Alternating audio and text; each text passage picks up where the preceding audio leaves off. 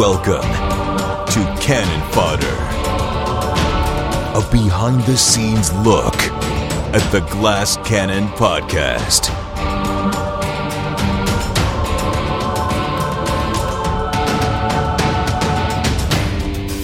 Welcome to Fourth Floor Studios. My name is Joe O'Brien. And I- you cut me off. I didn't even get to say the name of the show yet. Oh, sorry. And this is Cannon Fodder. And I'm the Duke of Dice. Troy see- Lavallee. I see you really, uh, you really worked that one up for a while. You'd think this was our first show.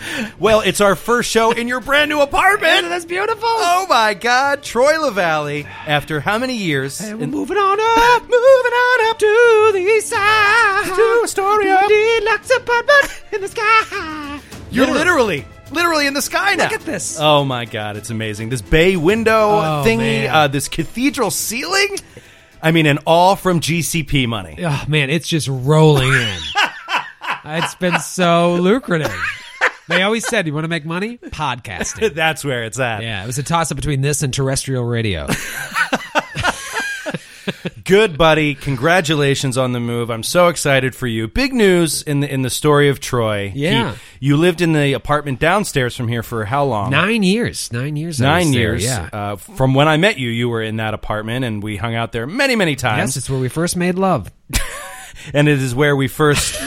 And it is where we first played, well, not where we first played Pathfinder together, but where we, you know, played the games you hosted. Played a obviously. good seventy-five games of Pathfinder in that apartment. Seriously. Uh, a solid seventy-five. Yeah, and so this apartment is pretty much identical, but just a little bit bigger. The bedroom's a little bit different. It's a different layout, but the best part is the roof deck that overlooks the skyline of Manhattan. when it is no longer shitty ass New York February, we are going to be recording cannon fodder outside. We'll just say, you guys are just going to have to deal with the sirens and the honking horns and the ice cream truck I think they'd be fine. That it would sound like we're at like at a live recording.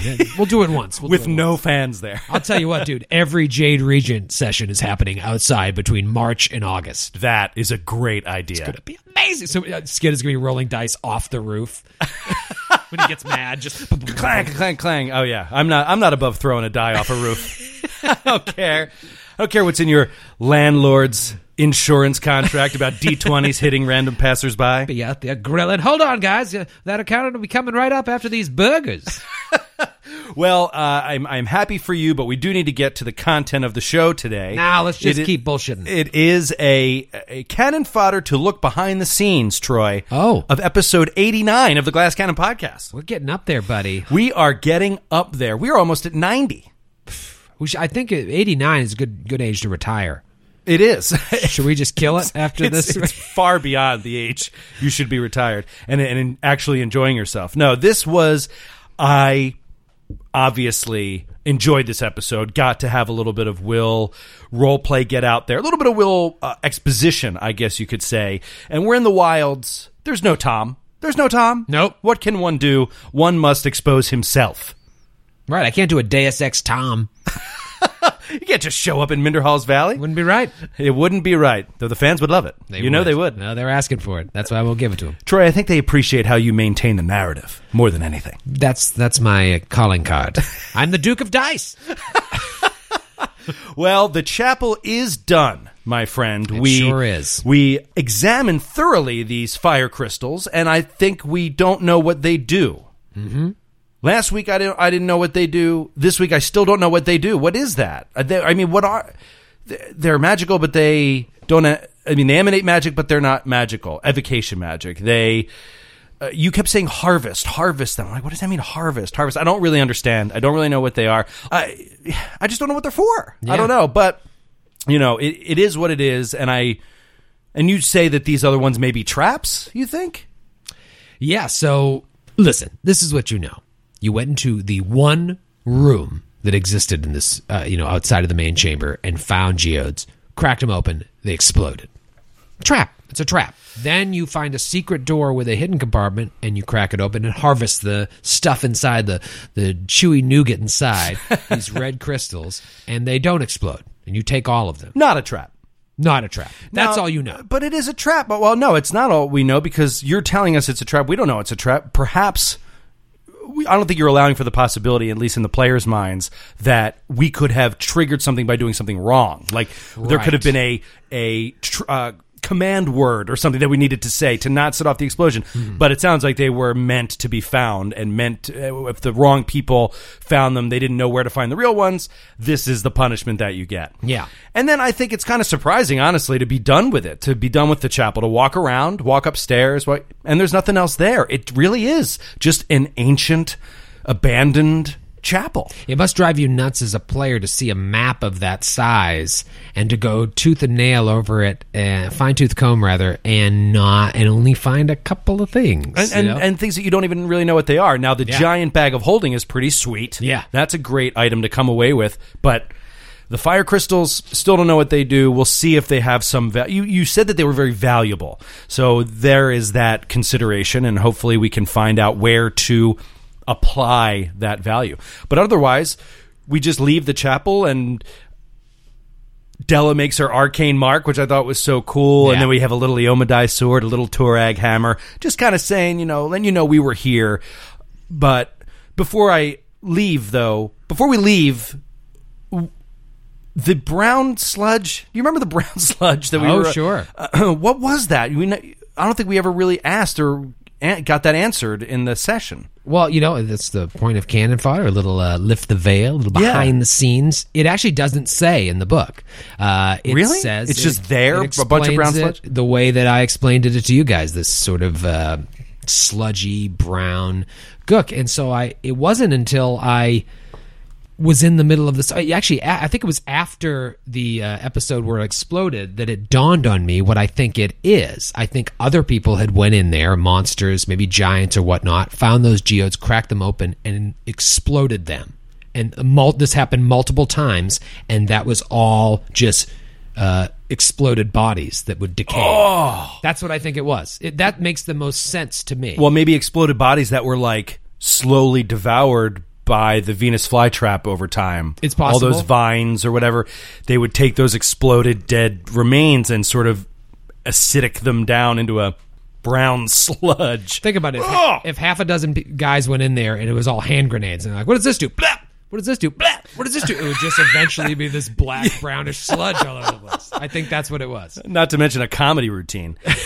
it- it is really disgusting. And I think that this is something we come across a lot in Pathfinder. There's some twisted stuff in these books, man. I, I hope we're fortunate enough to get Tim Hitchcock on the phone one of these days because I would love to. I want to ask him about what the feet. that? When were you? What, at what point were you like, I'm going to cut their feet off? it's just rough. It is rough, but yes, I think that that, that image of the brown sludge is, is appropriate because it leaves me appropriately skeeved out, and I'm happy. I'm happy that we're out of there, but not before. Actually, I got ahead of myself because we did spend the night, and I I love that image of just the fire inside the chapel, uh, what we f- feel to be a safe place, and then a little role play from Sir Will, a little bit of exposition on his backstory, which I wanted to kind of get out. I had written you this a long time ago, Yep. and I still adjusted it, changed it up a little bit. Actually, you know what we can do? This, this is cannon fodder, and it's a behind the scenes look at the Glass Cannon podcast. I don't know if you're going to be pissed at me for mentioning this. I'm trying am. to think about it. I already am. Yeah, I don't. I don't think you will be. But the um, when I was thinking about trying to deal with this situation with Della and how I was going to talk to Della about it, I started to think about mm, getting some exposition out with that, trying to have a conversation where I could get a little backstory out. And I went for a run, and I'm I I was just running along the East River and trying to think of a good way to put it or a vision I saw, and it started to come and it started to click, and I was just like, That's what I do. Usually, I get some of my best GCP ideas when I'm running around Astoria. yeah, I run around, I listen to like epic badass music, and I'm just thinking, you know, what images is Will seeing? You know, what is this nightmare he had? And I'm piecing the, putting the pieces together, and I'm so excited about it. And literally, this is not, we're, n- I'm not even kidding. I ran into you on running on the East River. I was running north. You were you were running south, and all of a sudden I was just like, "Oh, hey, man!" And, and we pulled up the headphones, and I was like, "I just had a great idea for what I want to talk about with Della next episode." And it was just, was it that night? I feel like we recorded that day. I was like, cool. I'll see you in a few hours. Yeah, it was something like that. remember. And I didn't tell you exactly what I right. was going to I was sitting write. there running in place, listening to you go. That's right. You on. just kept running. I was like, this tool. got to keep a heart rate up, Joe. Yeah, so that was a little little behind the scenes That look there. funny. yeah, uh, I think that's the first time that's ever happened in all these years. And we've lived in the same neighborhood for a long time. I've never ran into you running with Yeah. it by accident. yeah, I didn't even know you worked out. It certainly doesn't appear like it. Ah, let's get a sip of my beer here. Yeah, you guys should just come to Astoria, Queens. It's a good chance you'll run into us on the street. All right. Well, after a little bit of role play, we head back out into the valley with our plan to continue north or continue east, I should say, north when it offers the opportunity. But then at this crossroads, we see this crazy scarecrow. yeah. Unexpected. We're trying to figure out figure out what it is. Baron does some knowledge checks about what it might be trying to keep out or or who might have made it. We know it's tr- it's to keep out giants and then just a great little debate among the characters should we go off the plan, which was to continue north, Right. or go south and follow this path where a huge scarecrow is telling giants to stay out? Yeah. Nestor's reasoning be being, well, we're not giants. If they don't want giants there, then that's probably the place we should be. Turns out it's not. It is not the place we should be. This was a decision that as soon as you said what we were seeing, I knew what that scarecrow was. I knew what it was for. It all like came flooding in the reality of what we had just done to ourselves, which is put ourselves in the middle of a literally giant zombie situation. Yeah. And it was terrifying. Terrifying. That kind of stuff can get bad quickly. And that's what you kept especially saying. You when were like- don't have a cleric. And that's what you kept saying. You were like, this is going to be so bad. This is going to be bad. And you were not exaggerating. No, no. I mean, energy drain is so bad, and the fact that you've already got Nestor and Umlo down their con, their charisma, their strength. Although Nestor's con has been fixed, to have you know those were the two that got hit by energy drain. I didn't even realize at the time, like it was just based on the placement of the where they were that those are the two that attacked. Of course, luckily Nestor saved, or Skid would have physically harmed me. Yes. Uh, but poor.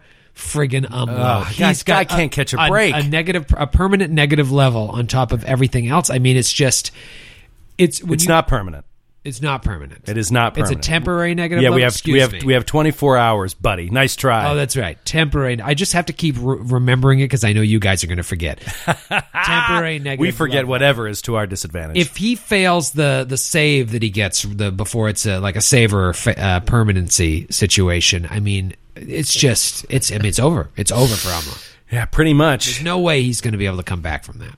And this is where you need a cleric, Troy. Yep. I you know I I, I think I texted you uh, a couple weeks ago. I can't remember when I texted you. We may have and now and this. now I'm realizing that you were reading I was reading this encounter. this encounter like, that we were not at yet. You guys are you. You're right. Everything I've said is wrong. You definitely need a cleric in a group.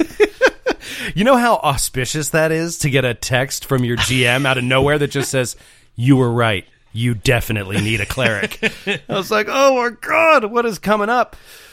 Well, you know what? I want to ask you a quick GM question. Sure. That just popped into my head. We divert our attention. We go south into what is a you know a zombie wasteland. Who knows where this leads? Who knows how deep we can get into this kind of disasters situation? as a GM, do you want players? You're reading this huge sandbox. Sure. Do you want your players to encounter these side missions that are not relevant to the plot and don't try to act like this is part of the main story. Because it's there's just no way that this guy that this that Volstis or whatever or these guys that are coming for the tribute are down this way. They're just not this way. They are scarecrowed out because something happened here. Some disease or whatever it is got loose some plague. And so they've abandoned this area. Our objective is not here. So I'm trying to phrase this properly. As a GM, do you want us to encounter it because you just read it and think it's cool? Or do you want your players, do you like it when your players more go on the direct line to the boss because not only does it keep the action moving, get you through the book quicker, but the encounters are tougher for the players. So there's more challenge there. There's they have less experience. What do you prefer as a GM? Well, I mean, I, I, have to correct you because I don't think anything, especially in, in a well written adventure path like this, is random. There is a reason for everything. And if you start digging and really thinking, like, why is this? I mean, for example, the, um, the Rift Drake. When the Rift Drake came out, we got a lot of heat on the subreddit, like, oh, it's just a, it doesn't make any sense. Why would the Rift Drake come down there? There is a very specific reason why that Rift Drake was there, and I'll tell you maybe when the adventure's over because it it comes into effect. Or there's, let me just say, there's a specific reason the Rift Drake was there. Well, there's a specific reason this is here too. Is it tied directly to the main storyline, the way to get to the BBEG? Maybe, maybe not. I think it's very significant. Um, so, So you're happy that we went this way. Uh, yeah, absolutely. If we would have bypassed it completely, saw the scarecrow and been like, "Oh, you know what? Let's avoid that." Would you have been disappointed as a GM? No, no, not at all. Okay, Just because. so it's not relevant to the main story. well, no, I Nailed him! I no, I think I got him, guys. I think you, you you're going to finish book three with missing a bunch of relevant relevant details. Damn it! So that's that's why I'm. I, but I'm fine if you miss it. I I don't. I I used to want my. You know when I, you remember those choose your own adventure books when you were a kid? Oh, yeah. I, I that's I mean that's a way that I was like playing D and D on my own. I would like read those things, and I was such a fucking loser. I would write down. Say there were 112 pages. I would write on the back of the book one through 112, and made sure I read every possible permutation of the thing. I'm so I was still OCD even as a child. What a perfect example of the difference between us because I loved choose your own adventure books and I read it until my adventure was over and then just put it away oh, how could you do that? I because I chose my adventure. every it was possible over. one. And so if I got down to it was like but page 31, I never got to page 31. I wouldn't just go and read 31. I would try and find a way to get to 31. Guys, write into us on Facebook here at least, or, or or tweet at us. What which way did you go with this? Was it your choose your own adventures? Did you have to read every possible permutation? I can't Or did you just one. choose your own adventure? I just chose multiple adventures. I chose everyone's adventure. But anyways, I think when I first started GMing, I wanted to make sure the players did absolutely everything was that was in the AP. But as I've grown as a GM, I'm totally fine with letting you guys miss things, letting you guys skip things, um, missing out on important treasure or important story bits because you can always make it up on the back end. And uh, I want you guys to really feel free because I remember when I first started playing this hundred years ago what I love so much it was the first game that you could really do anything you could think of. And part of that for you guys as players is to think, we don't have to go that way. We could go this way, or we could go this way. And I want you to really feel that freedom without me pushing you one way or another. yeah, well, I am not happy that we went this way. I'm just not, to be honest. anybody is. yeah, I mean, it was cool for Willamette to be able to do the paladin thing, which is like slay undead. That is a cool aspect of a paladin that we haven't been able to explore in this adventure yet. Mm-hmm. And that was awesome to just one shot an enemy. And of course, you get a little adrenaline boost from that. But I just feel like, in terms of the giant army amassing, we are in a place where we know they are not. At least I am very confident the army is not here. And so, it, to me, it's definitely a diversion from where we should be. And I, I, and I want to say that as a player, not necessarily as Will. I don't speak for Will on Cannon Fodder, okay? Right. Will, I mean, if he sees undead, perhaps he's going to have to do his undead thing where it's like Paladin's got to clear them out.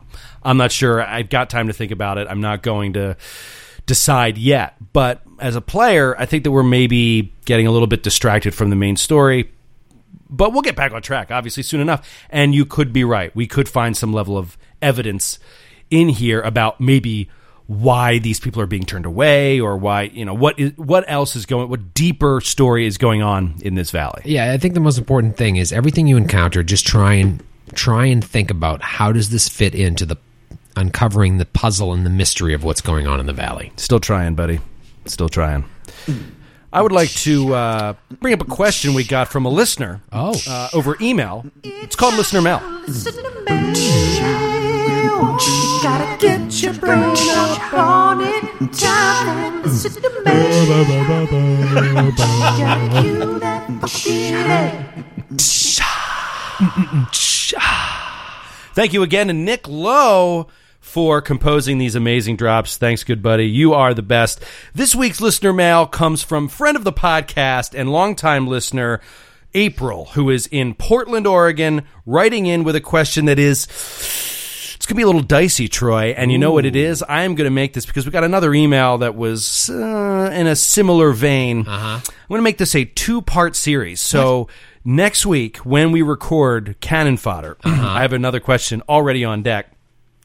It's a it's a two part RPG drama series. Ooh. Yeah. So we are going to go to the we're going to face the real issues here of RPGs, which is you know as well as I do. We've been through it. We've talked about it. We even mentioned it sometimes on Cannon Fodder to to some extent, but I don't know what it is about RPGs, but it creates drama. Yep. Between friends, between enemies.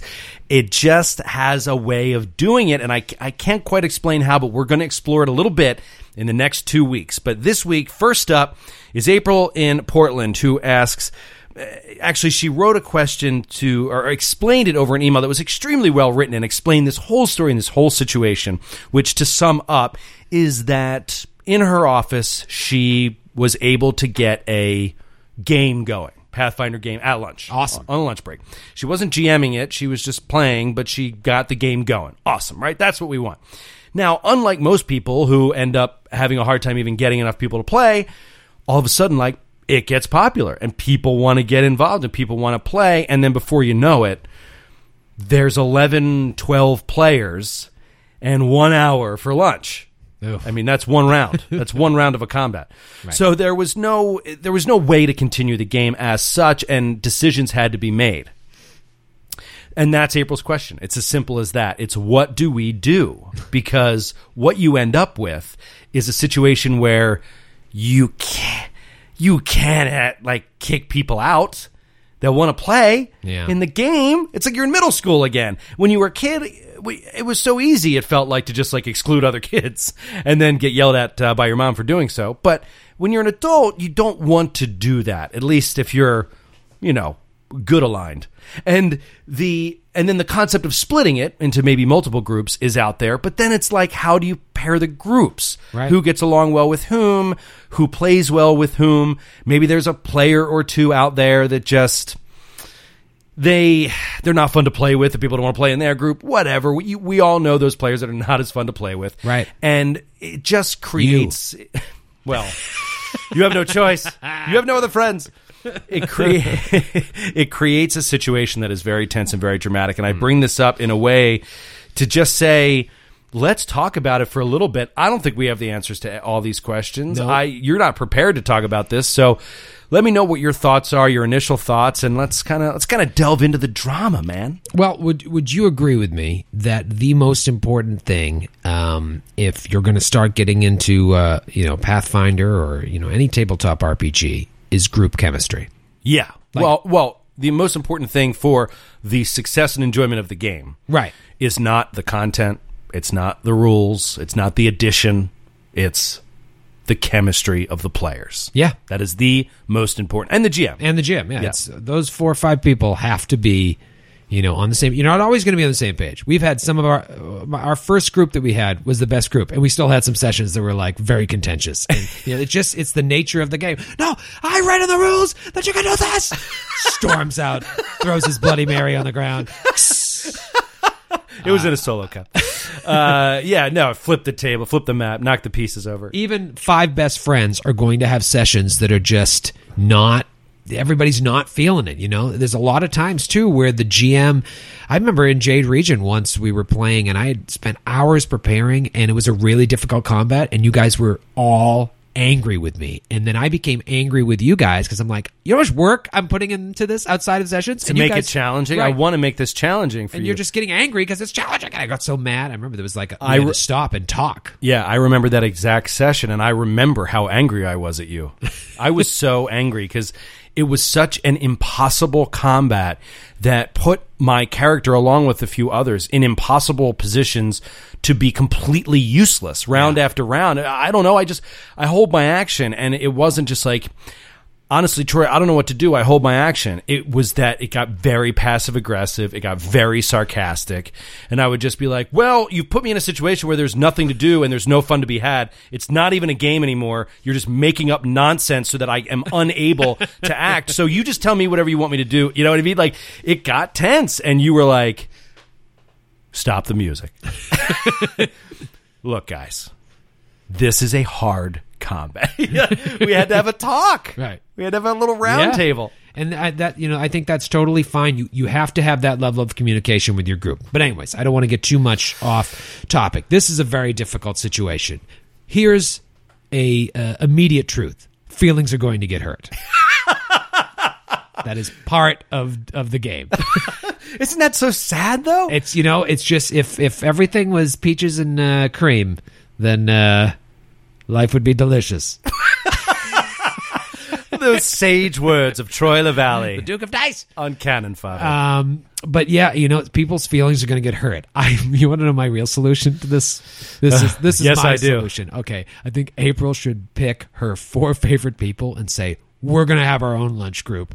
You guys figure it out. you can't do That's that. what I would do. You cannot and I do that. I have done that in the past. well, you have done that, but it's well known that you're heartless. It's well known that you Not don't that I'm feel. heartless. I just want things to be exactly the way that I want them.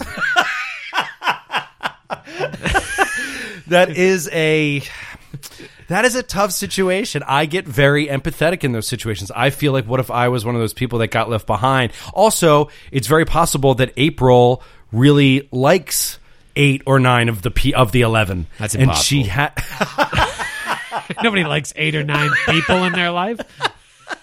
Two at most. I don't know. I I so your honest advice is just pick your favorite people and say, guys, this is going to be hard to say. I'm sure it's going to be hard for you to hear, but we have decided that we're just going to play, and you guys figure it out. Yeah, we're gonna the the we're gonna be one group, and you guys just argue your way until you no one's playing anymore. and then we still have our fun group. That is so terrible. That is, so terrible. That is, that solution makes the most sense. I mean, Joe, you're dealing with this right now with the Curse of the Crimson Throne. You just could not decide how to create a group, so you took your three groups of players, and still we ended up leaving out five or six people because it's just it's just impossible. Especially us now, where we have so many RPG friends. The best you could do was ten. Yeah, I thought that I should. I thought I should cap it at ten. At you know, at just the most. Yeah. Simply because I knew already feelings were going to get hurt by telling people they couldn't play in games they were available to play in. Yeah. that was hard enough. But now we we have a session underway. And we are, it's working so far. I didn't have to tell anyone yet because Right. it happened to be perfect. There was a perfect amount of people that couldn't make the first session, which to me fits in with what I thought was going to happen, which is that people weren't going to be available. April, I mean, people weren't going to be available in the sense of the way normal RPGs are. They just, adults just can't get together on some random weeknight on short notice within Right. a week or two. It just doesn't always happen. April, though, is in a much different situation. She's at work. Everybody's there. Yeah. You're, you're going to be there. And when you only have one hour to kind of get together and, and play a little bit, I don't know. I think there needs to be a certain level of negotiation where you try to split the groups in a way that seems fair to everybody. But it fair to everybody is an extremely subjective thing, especially if you have players that are maybe just not as good or new or I don't know. It's it's hard because you know, and I agree with you that even if April may like or respect uh, eight or nine people as coworkers, she cer- certainly doesn't want to play with eight or nine people equally. Right. And you know there's got to be two real assholes in there. Oh man, out of Like, eleven, Nobody wants to play out of with. eleven, Right. Please, as my father used to say, you never have to go far to find an asshole. There's always one in every group, There's got to be a couple of ripe dicks in that group, and they just make the hour that they have together miserable. I don't even know these people, and I'm hundred percent sure of that fact. well, they're in Portland, And they should expect? go in the non-April group. Yeah, I think I think April should get the best group. That's Yeah. my vote. Yeah, you just you. It's like uh, those uh, reality shows, like Survivor. You just have a fact. You create a faction, and you say, "Listen, um, we're going to do our own thing. Okay, next time there's lunch, let's go into our own break room, and I'm going to run a game, and then we'll just let them fight and eventually give up, or maybe quit and move out of Portland." Just quit the company. That's how it begins, man. well, so far you have been no help at all. I think I've been very helpful. to April. I do think, though, there is a certain level of ripping the band aid off to these things. I think that you are within your rights as an adult to play the game with whom you want to play it with and to say, sorry, we are not going to play with you. It's, but it's, I know that it's hard, but you have to just do it. You have to do it. And then eventually everybody just gets over it. And if they don't get over it, then they're not being an adult. There, there is a certain level of respect that you have to have for yourself to not whine and complain about not being in a Pathfinder group. I've got the solution. Sometimes it just takes talking it out, Joe. Yeah. You ready for this? Yes. All right. Two people in the group decide they're going to be captains, and then you have a draft. Yeah, but uh, that uh, that's an obvious solution that is also going to hurt feelings. Well, but the thing is, Because- you don't do look- it like kickball, so you know who the last people picked were, because those will be the two assholes. Um, you do it a silent draft. So you know, you know, you let the two captains. We're going to have a draft. We're going to pick. So only the captains will know who no one wanted. ah, okay, you know, that's and then good. then no one's you don't line them all hurt. up. Yeah, Because if you're last picked in a Pathfinder RPG group choosing, I mean, it used to be like, oh, I'm sad because I'm not a good athlete. Right. Now it's like I'm sad because literally no one likes me as a person. I can't even nerd well or kick a ball.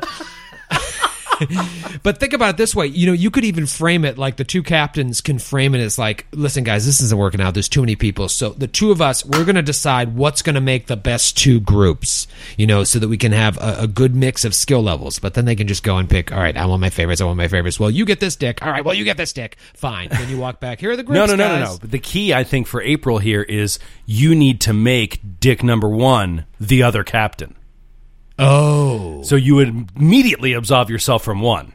that's smart There you go. oh see now we're really working and then on the something. people that end up in that group know that they were kind of chosen by that guy, and it's like, oh well, you got to give it a shot. Now, here's the thing: if you do have people that are kind of problem people and players that people don't want to play with, all you got to do is you can't do Giantslayer. You don't commit to a super long campaign. Yeah. you commit to one-off sessions that end up taking you one week of lunch breaks. yeah exactly And at the end of that, you mix it up again and you keep moving around. And that way, everybody kind of feels like no one has to step, step out flat out and say, I don't want to play with so and so. Right. Yeah, no, I like that. Yeah, I didn't even think about that. If you're playing an hour at lunch every week, eh, by the end of the week, you can get through a whole Pathfinder scenario. Right. That'd so be you, fun. yeah, and you just keep rotating. Yeah. Or if it's going well and each group is liking each other, their own group, just keep those groups going for a while. Yeah. Or you can have trades. Like, I'll trade you this guy for this guy. Uh, listen, it's not going to always work out. Like, there are going to No. be people, the personalities just don't mesh. Um, but, you know, in this situation, I think that that's a fair way to kind of not hurt feelings, but get the group split and actually make progress. Because I can't imagine what 11 people are doing in an hour. Like, just sitting around and, like, preparing for the game would be enough. Oh, oh time to get and back I, to work. And I think you and I can both agree that the worst choice is having a larger group. Yeah. Obviously, 11's even absurd, but I had six in, in Council of Thieves, six players, and even that was kind of exhausting, you know. So keeping a smaller group and splitting it up, I mean, even three groups of four. Oh no, if you have 11 people and you need two GMs, but whatever. I mean, that's that that is going to work out. You're going to have nice, small, focused groups, and then they can trade and Yeah. stuff like that. No, I like that solution. I think that could work. That's pretty good. Or if all else fails, just uh, pick your friends and leave the rest to die. There you go. And we're not going to sit here and, and solve the problem of this for everyone, of who do you invite and who do you not invite and how do you deal with it. And that, that's a big problem, but let's acknowledge that we all have that problem. Yeah. We've all been through it here or there, and we're going to continue to have that problem. We got to keep working on it. But I think we have some interesting solutions for April's specific problem, and I hope you guys work it out. I hope that it ends up being that you can continue the games at work because the only other solution is stop playing entirely and just try to get a game going outside of the office with no one knowing. And that is equally tough to just get people together to play. So you run into the same kind of problems. Yep. And remember, if you don't think there's an asshole in the group, you're probably the asshole. That'll do it for us this week, guys. Any questions you have, please write into glasscannonpodcast at gmail.com. They've been coming in hot, Troy. They really have. Lots of questions and more than we can really get to each week, but I do keep, the, as you know, those of you that hear your questions on they are often way later than you email them. It's Yep. because we're backlogged and we are getting to the older ones. So uh, keep the faith. Your your question should be heard if we if we think it's something that we want to talk about and have have time to talk about. So thank you guys so much as always for writing in. Troy, always a pleasure to see you, good buddy, and I really am looking forward to getting the hell out of this part of the valley. All hail the Duke of Dice!